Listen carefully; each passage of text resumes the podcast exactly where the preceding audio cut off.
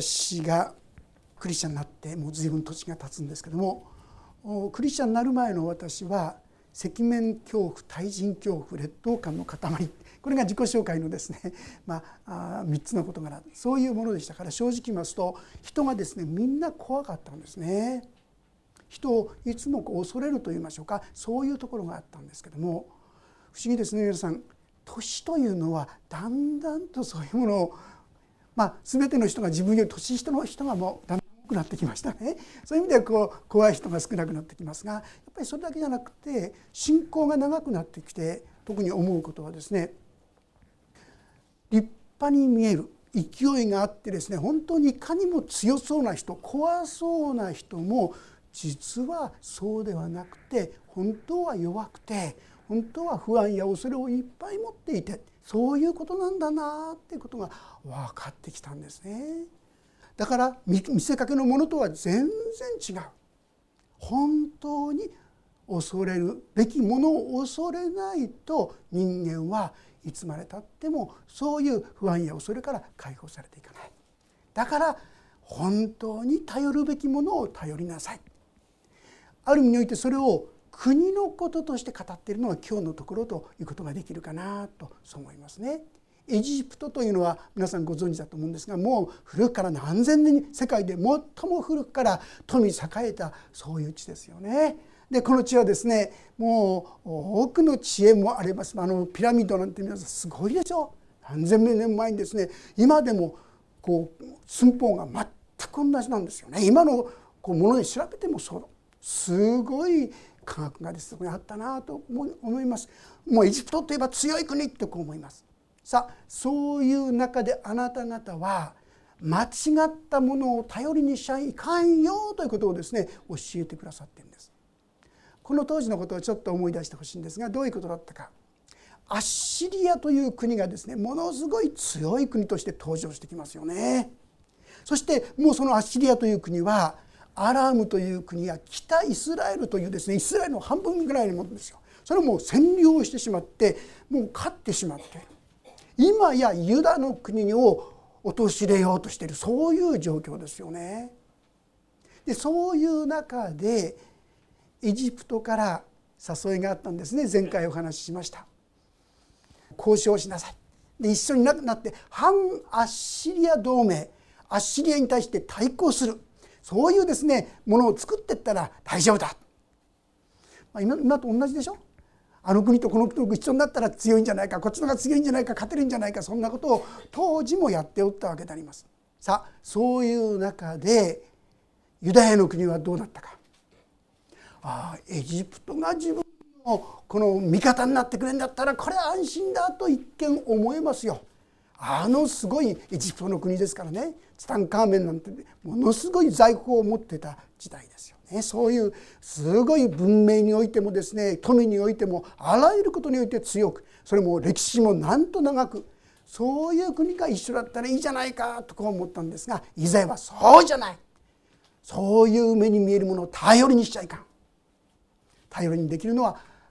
まことに天地を作りになったこの神だけだよってことを語りそして事実今このエジプトあなた方が信頼して頼ろうとしているエジプトがどれほど頼りにならないものかということをですね、まあ、予言として語り始めているわけであります。一節のところから読ませていただきます。エジプトについての宣告「見よ主は早い密運に乗ってエジプトに来られる」エジプトの偽りの神々はその前に罠なきエジプト人の心も心底からなえる。私はエジプト人を駆り立ててエジプト人に歯向かわせる。彼らは兄弟は兄弟と友人は友人と町は町と王国は王国と争い合う。エジプトの霊はその中で衰える。私がその計画をかき乱すと彼らは偽りの神々や資料霊媒や口よきせに伺いを立てる。私はエジプト人を厳しい主人の手に引き渡す。力ある王が彼らを治める万軍の主主の言葉。あなた方が頼ろうとしているエジプトの国はそれほど頼りになる国じゃないんだよ。まことに神をこそあなた方は頼りとすべきなんですよ。そのことを強調しているわけですがまずこの主は三つに乗ってこられる。前回ですねこの交渉死者を立ててイスラエルにそのことを言ったらって言いました。それよりも早い勢いでなんとですねユダヤのアッシリアからの攻撃がこの地を襲ってしまうってことなんですよ。現実にアラームと北イスラエルですね滅ぼしたアッシリアはそればかりか今言ったエジプトの地663年だったでしょうかね BC ですねあのテーベとかですねあのエジプトの中心地までも全部このアッシリアが支配するようになってしまった彼らは本当に強そうに見えるけども現実にはそうじゃないなかったんだよ。そのことを語っているわけであります。どうしてか。エジプトの偽りの神々はその前には七きエジプト人の心も心底から萎えるとあります。このエジプトという国はですねもろもろのこの偶像といいましょうか。そういったものがいっぱいですね。あらゆるものが神様となっているんだそうですね。カエルの神様とかねアブの神様とかブヨの神様とかね。まあ日本も八百万の神。これ何て書くかご存知ですか？これ800万ですね。まあいいとこ勝負じゃないかと思うんですけども。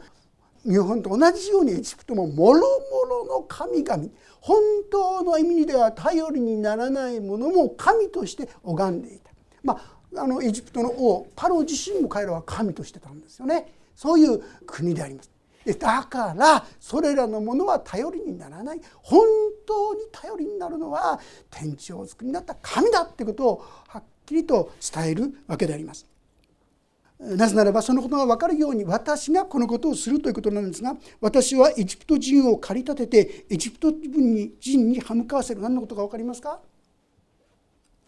これは仲違いと言いましょうか内戦が起こるってことですよ。エジプト人同士で戦いをするようになってくる。まあ、先ほど言いましたツタンカーメンなんてものすごいですね映画を極めたんですがその時にも大変な内紛ですね内輪争いがあってそれであとはどんどんどんどん滅びていくばかりでしょう。お互いが内側同士が争ってしまってそして萎えていってしまうこれが現実歴史上に起きたことだよそしてそれそこには私がいたよとも言うわけであります。えさらに彼らは兄弟は兄弟と友人は友人と町は町と王国は王国と争い合う。さらにエジプトの霊はその中で衰える、えー、私がその計画をかき乱すと彼らは偽りの神々や資料霊媒や口寄せに伺いを立てる。まあある本人がですね世界中の悪霊悪霊の大体10分の9はちょっと私数字を間違えてるかもしれませんけども10分の9と言ったか10分の8と言ったかとにかくそれはエジプトにあるっていうのはですねそういう伝説があるぐらいに悪霊とか霊にとらわれていたそういう民族のようですね。さあそれらは間違っている誠の神を恐れない間違った生き方だ歩み方だそのことを教えるわけでありますが人間ですね不安になって恐れがいっぱいになってくるともうこういったものに頼らざるを得ないんですよね。あのサウル王様すらですねついには霊媒にこう伺いを立てる。神様の声が聞こえないので神様の御声がわからないので霊媒に伺いを立てる。そんなことまでしてしまいました。国が滅びてその本当に真実な思いがなくなってくるとですね誠の神じゃないものに頼りにならないものに頼ろうとする。ま今ですねご存知でしょうかね？週刊誌とかああいうの見ると必ず占いとか入ってるの知ってますか？あれが入ってるか否かで売り上げが違うんだそうですね。そんな頼りにならないものを頼りにして自分がどうやって生きていったらいいかわからないんですよ。不安でならない。だからそういったものに頼る。でもそういうような霊的な状態がまさしくエジプトの状態でもあるんだよ。あなた方が頼るべきそんな状況じゃないんだよとこういうわけであります。でさらにうん私はエジプト人を厳しい主人の手に引き渡すこれは具体的にさっき言ったアッシリアのことであります。アッシリアは非常にですね冷淡なひどいことをする国として知られているんですがそのアッシリアの支配下に置かれてしまうんですよ。もう当時のですね世界史の好きな方はちょっと持ってきてみてくださったらいいと思いますがまさしく全部周り中ですねアッシリアがもう支配しています。ただ一点エルサレムだけは前回言いましたねヒゼキヤ王が神に祈ったんですよ。神に求めたそのエルサレムだけは自立独立を保ってます。まあそれもですねあっという間にしばらくの間にしばらくしたらまた取られてしまい今度はバビロン保守なんてことがねあるわけですがとにかくそういうことで他の全てのものそしてついにはずっと南下してエジプトの国もですねナイル川の中腹に至るまで全部アッシリアの支配に元に置かれるようになってしまった厳しい主人のもとに置かれた。で5節以降のことはですね実はこのことが歴史上起こったってことはあんまり分かってないんですね。でおそらくは歴史上起こったことじゃなくてこれから起こることのことではないかなとこう思われるんですが一応読んでいきます。海の水は乾き川は干上がり枯れる多くの運河は臭くなりエジプトの川は水かさが減って干上がり足やい草も枯れ果てるナイル川とその河口の水草もその川の種床も皆枯れて吹き飛ばされて何もない。漁師たちは悲しみナイル川で釣りをする者も皆嘆き水の上に網を打つ者も打ちしおれる。ついた甘を扱う職人や白布を織る者は恥読みこの国の旗織人たちは砕かれ雇われて働く者は皆心を痛める、まあ、何のことか。このナイル川エジプト文明というのは他でもないこのナイル川にできたわけですよね。なぜだかご存知ですか？このナイル川っていうのはよく氾濫する川だったんです。毎年毎年氾濫が起きるんですがそれは上のですね川上にあった非常に豊かな肥沃なですねそういう泥を全部運んでいくんです。ですからこの肥料なんかまく必要ないんですよ。もう最初から飛んだですね泥が来ますからそこにいろんなものを植えたらですねどんどん豊かにこうなっていくんですね。それでエジプトの富ができたんですが皆さんねエジプトの降雨量ってご存知ですか？雨がどれぐらい降るか。ちょっと記憶違いでなければですねカイロっていうあのエジプトがの人がありますね。あそこが年間5ミリだそうです。年間ですよ。ちょっと先もですね25ミリとかね。年間ですよ。どうやってそういうところで作物を取るんでしょうか。全部ナイル川ですよ。毎年送られてくるナイル川から水を引いてそうして彼らは収穫を得てたんですけどね。ただ毎年毎年洪水になってしまうんですね。それでですねいろいろ考えました。彼らはどうするか。まずはですね洪水になった時にねその洪水で来た水をねせき止めるんですね。せき止めるとなくならないように止めとくんですね。そしてその水を年間使って収穫のために使うんですよ。雨は降らないんです。でもその水を使って収穫も得るようにするんですね。そんなふうにしてエジプトの農耕が栄えていったんです。でそれがずっと今に至るまであるので干上がったというですねそういう記録っていうのはないんですよ。じゃあこれは何のこと言ってるのかな。もしかしたらこれから起こることのことを言ってる可能性はあるんですよ。それ何かって言いますと皆さんアスワンハイダムって聞いたことありますか？このナイル川の中腹にできた大きなダムですよ。ものすごい量で溜め込むことができるんです。なぜそんなことをしたのかこれはですねまあ、あの洪水になったらブワーッと水がいっちゃうでしょそれを平均的に流れるようにこのアスワン海ダムに水をためてそして季節あらゆる季節にちょうどよく水を流すようにしていったんです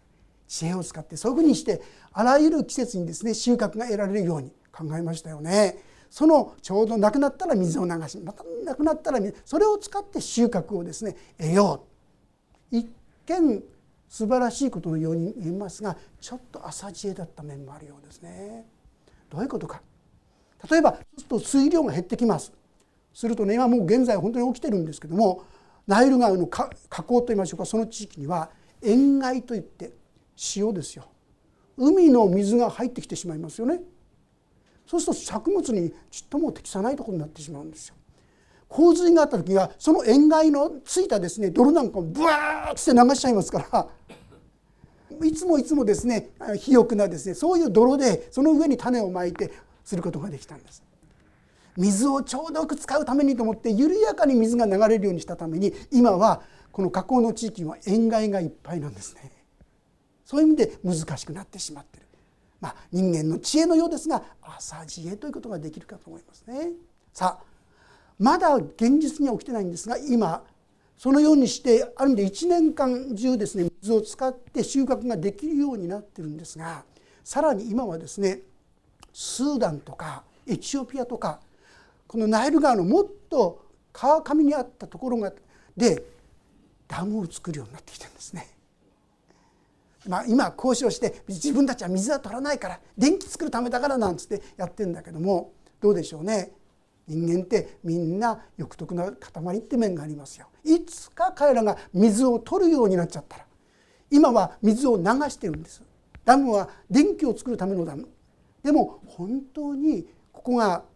水をためるようになっちゃったらナイル川河口には水が来なくなってしまうかもしれない。まさしくこのことは今起ころうとしていることである可能性は高いかな。その時にはこれ漁師もダメですよねもうね。そしてまたそこに足というのが入ってました。そういった茎を使ってですねそしていろんなものを使って加工品して利用してたんですがそういうのも全部ダメ。彼らは経済的にも立ち行かなくなってしまう。さらにはですねこの10節11節から読みますと「ツアンの主張は全く愚か者だ」「ツアンの知恵ある助言者たちも廊下の計りごとを巡らす。どうしてあなた方はファラオに向かって私は知恵ある者の子王の昔の王たちの子ですと言えるのか。あなたの知恵ある者たちは一体どこにいるのか。彼らがあなた方あなたに告げ知らせればよい。万軍の主がエジプトに何を計画されたかを。ツアンの首長たちは愚かになりメンフィスの首長たちは惑わされた。自分の所属所属の頭たちがエジプトをよろめかせたのだ。主がエジプトの中に混乱の霊を吹き入れられたので彼らはそのあらゆる行いによってエジプトをよろめかせる。まるで酔いどれが吐きながらよろめくように頭も尾も夏目足の歯も足もエジプト人のためになすべき技がない、えー、彼らはですねこれからどうしたらいいんだろうか、まあ、私がちょっとその資料っていうのを読んでましたら実際今言ったスーダンやエジプトが水取り始めたらどうしていいかわからない。これからの打開策がもうですね今見つからなくなっている。水も今やっとやっといっぱいいっぱい。これからますます人口が増える人たちを満たすことは到底難しい。何でも書いてありましたよ。まさしくこの言葉の裏腹となるような現実が今や起きつつあるようなんですね。さあ彼らはものすごい知恵がありました。今言ったように今でもですねきちんと測ってもあのピラミッドのですね成功さは理解できませんよ。500トンと言われる重さのですねこの石が空中に浮いてるんですよね。どうやってこの建築ができるのか。今のクレーンでもそんな石を持ち上げることできないんですよね。ものすごい知恵や力があったんですがしかしこの彼ら彼らがそれを正しく使うことができなくなってしまっているあなた方はこんな一見強そうに見えるけども一見知恵あるように見えるけども一見賢いように見えるけどもそんなものに頼るのかとこういうわけであります。ところがこの16節から見るとですね突然語調が変わりますよ。見ていきます。その日エジプト人は女のようになり万軍の主が自分たちに向かって振り上げる御手の前に恐れおののく。ユダの地はエジプトにとって恐怖となる。これを思い出す者は皆万軍の主がエジプトに対して図る計画のゆえにおののく。その日エジプトの地にはカナン語を話しカナン語ってのはヘブル語ですよ、万軍の主に誓いを立てる5つの町が起こるこの一つはイルハ・ヘレスと言われるその日エジプトの地の真ん中には主のために一つの祭壇が建てられその国境のそばには主のために一つの石の柱が建てられる。それはエジプトの地で万軍の主の印となり証となる。彼らが虐げられて主に叫ぶと主は彼らのために戦い彼らが救い出す神を救い主を送られる。そのようにして主はエジプト人にご自分を示しその日エジプト人は主を知る。そうして生贄と捧げ物を持って使え主に誓願を立ててこれを果たす。主はエジプト人を打ち打って彼らを癒される。彼らが主に立ち返れば彼らの願いを聞き入れ彼らを癒される。突然ですね神様が今まで悪口じゃないですけどねエジプトのひどい状況をどんどんどんどんどんどん言ってたと思ったらば突然この地が神様の恵み祝福に預かるというそういう口調になるんですよ。え？それは一体何なの？もう一番最後のですね25節に至ってはこうも言ってますよ。万軍の死は祝福して言われる。私のためエジプト。私の手で作ったアッシリア私の譲りのためイスラエルに祝福があるように。なんとイスラエルに敵対していたはずのアッシリアもそしてエジプトもそしてイスラエルも皆神を崇めるようになるってこう言うんですよ。ものすごい祝福が約束されているんです。さあ一体これは何を私たちに語りかけているんでしょうね。私たちはですねしばしばいやあの人には神様の恵みは届かないでしょあの人は神様のことを聞き入る聞くはずがないなんて思ってる人いませんか？ねえあの人は無理だあんだけ神様から逆らってるんだから分かんないですよまさしくエジプトはそういう国だったんですよ。そしてこの国が神を求めるようになるなんて信じられなかったんですよ。でも歴史はそうなるよってことを予言しています。まだ皆さんあんまり見てないかもしれません。でも今言ったように途中ですね5節からのことはもしかしたら今起こりつつあるところの成就しつつあるところのものかもしれませんね。でそういう中でついには彼らの血がですねどうなっていくか。ユダヤ人このエジプトの人たちがイスラエルの民を恐れるようになっていく。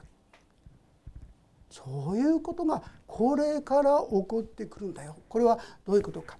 まあ、特にこの中にはですねその日というのが何度か出てくるんですけども世の終わりの日の時を語っています。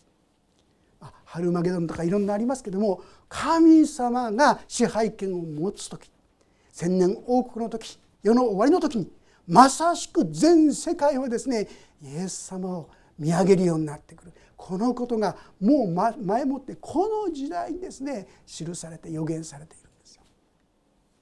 これは先ほど言いましたように私たちがあの国は無理だあの人は無理だこんな状況では無理だそう思っているところに神の御業が表されるというそういうことに比べることができると思いますね。私たちはとその神様の恵みに期待したいんですが秘訣はどこにあるでしょうか？20節からちょっと読ませていただきます。20節。それはエジプトの地で万軍の主の印となり証となる。彼らが虐げられて主に叫ぶと主は彼らのために戦い彼らを救い出す救い主を送られる。彼らが虐げられて主に叫ぶとってあります皆さん。あるいはですね16節でもその日エジプト人は女のようになりってあります。ちょっとこれこう部別の言葉じゃないんですけども要するに弱くなるということを表現しています。私たち正直言って弱くならないと神様求めようとしないと思いませんか？元気な時は大丈夫です。頑張ります。自分でできますから。なんて言って神様により頼まない。私たちが弱くなっって神に求めるようになることを待っていらっしゃるんですよ神様助けてください本当にもうどうしようもないんです弱くなりますよねでもこれ神様に立ち返り始めてますよね。さあ立ち返り始めた人には何て言いますか？主は彼らのために戦い彼らを救い出す救い主を送られるって言うんですよ。もう究極的な救い主はまさしくイエス様でありますからそれを送り出してくださいましたね。私たちが本当に困ったら助けてください弱くなったら神様がそこに助けをくださるさらにはですねこの22節の言葉は「主はエジプトを打ち打って彼らを癒される」え何のこっちゃと思いますよね。打たなきゃいいのにだって癒すんだったら打たなきゃいいと思うかもしれませんが打たれないと私たち弱くならないんですよ。なぜこんなことが起こるのかな？なんでこんなひどいことが神様本当にいるんかとこう言いたくなってしまうような出来事の中で神様って叫ぶことをある意味で神様待っていらっしゃるんですよ。私はこんなひどいこと言っちゃって大丈夫かななんて心配しながら神様に言うかもしれませんが神様は待ってたよ。とにかくそれでもいいから私の方においでと言ってくださって。苦しみや悲しみ痛みそれは私たちを呼びかけている神様の呼び声ということもできるかもしれません。ヘブル書の12章というところをちょっと開けてみましょうか。ヘブル人への手紙の12章5節から7節そして11節をご一緒に読んでみたいと思います。ヘブル人への手紙の12章の5節から7節。ページが454ページです。もし開けられた方はご一緒にご一緒に言いましょう。3はい。そしてあなた方に向かって子供に対するように語られた。この励ましの言葉を忘れてはいます。我が子よ主の訓練を軽んじてはならない。主に叱られて気落ちしてはならない。主はその愛する者を訓練し受け入れる全ての子に鞭を加えられるのだから。訓練として耐え忍びなさい。神はあなた方を子として扱っておられるのです。父が訓練しない子がいるでしょうか。そして11節3はい。全ての訓練はその時は喜ばしいものではなくかえって苦しく思われるものですが後になるとこれによって鍛えられた人々に義という平安の実を結ばせます。なぜ神様は懲らしめやですねひどいことを許されるのか第一に私たちが弱くなるためです。弱くなって神様と神様を呼び求めるようになるためです。そして私が神様に呼び求める時に神様は救い主を送るっていうんですよ。助けてくださるってことですよ。彼らはついつい目に見えるエジプトに頼ろうあれに頼ろう頼ろうこれに頼ろう間違ったものに頼ろうとするんです。私たちが頼るは天地を作られたこのお方しかいない。そのことをはっきり教えるそして神様に立ち返っていく時に神子自身が私たちに豊かに答えてくださるわけです。同じイザヤ書の55章の6節7節。ここも開けられたらご一緒にお読みしたいと思います。イザヤ書の55章の6節7節。ページが1262ページです。1262ページ。イザヤ書55章の6節7節ご一緒に読んでみましょう。3はい。主を求めよお会いできる間に呼び求めよ近くにおられるうちに悪しき者は自分の道を不法者は自分の計りごとを捨てされ主に帰れ。そうすれば主は憐れんでくださる。私たちの神に帰れ。豊かに許してくださるから。神様に帰れって言ってるんです。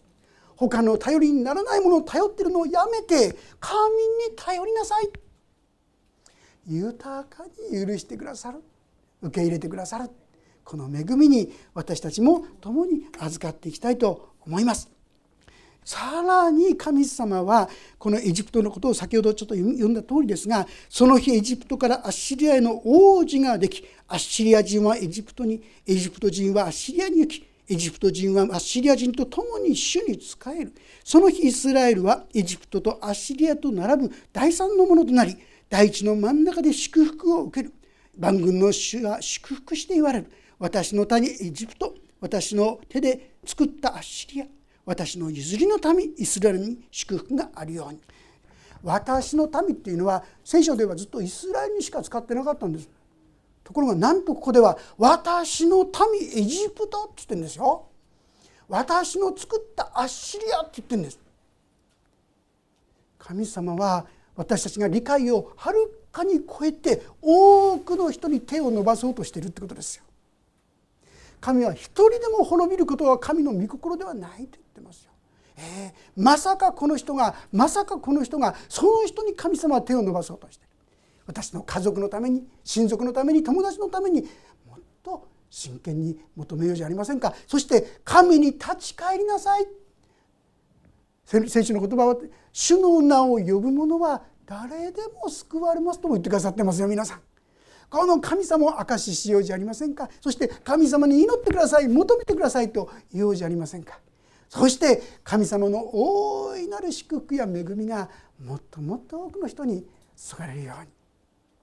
私たちはこのような神様が私たちの神様だ。そのことをもう一度しっかりと覚えたいと思います。さあもう一度繰り返しますけどもあなたは今まで何を頼りにしてきたでしょうね。まことにこの天地万物の作り主である神を頼りにしてきたでしょうか。それともあの人この人あるいはあのお金あの組織あのいろんな神じゃないものを間違ったものを頼りにならないものを頼りにしては来なかったでしょうか。エジプトイスラエルのためが頼ろうとしたそれと同じように私たちが間違ったものを頼ることがないように。この神そしてその神様は全ての人が悔い改めて救われることを願っていらっしゃる。ああこの方のためのためにあの人もこの人もと私はもっともっと祈ってそしてこの神様の道をご紹介していきたいものですね私たちはこの神様の恵みに預かることができるんですね私の民私みたいなものはとか私は神様から遠く離れた生き方をしてきたから皆さんエジプトに対して神様は私の民と言ってくださるんですよ。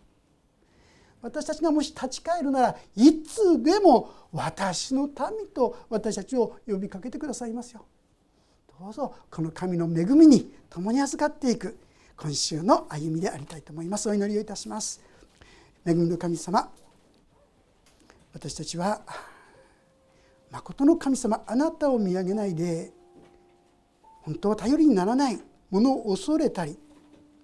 そしてそこに頼ったりします人を恐れると罠にかかる。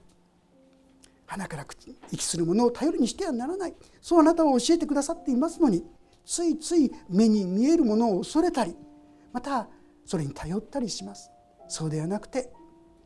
本当に神に私たちが立ち返ることができるようにあなたはその時に私たちを優しく迎えてくださりそして私たちに助けを送ってくださり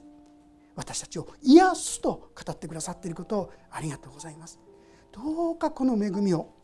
今週も味わうことができるように。何をしてた時も主よあなたに立ち返ってそしてあなたの恵みを本当に味わう歩みとならせてくださるようにお願いします。これらの御言葉がどうか今週思い起こさせられてそしてあなたの恵みをもう一歩深くまた豊かに味わうお一人お一人とさせてくださるようにお願いします。御手に委ねます。主イエスキリストの皆によって祈ります。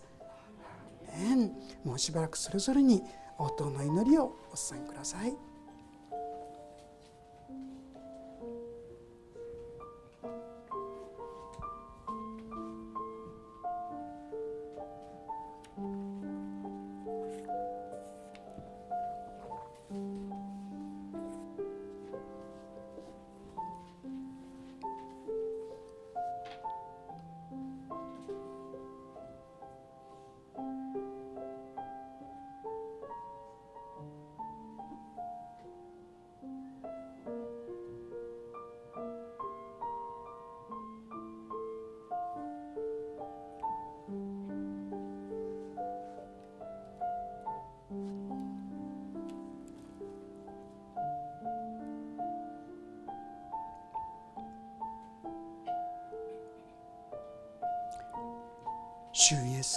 主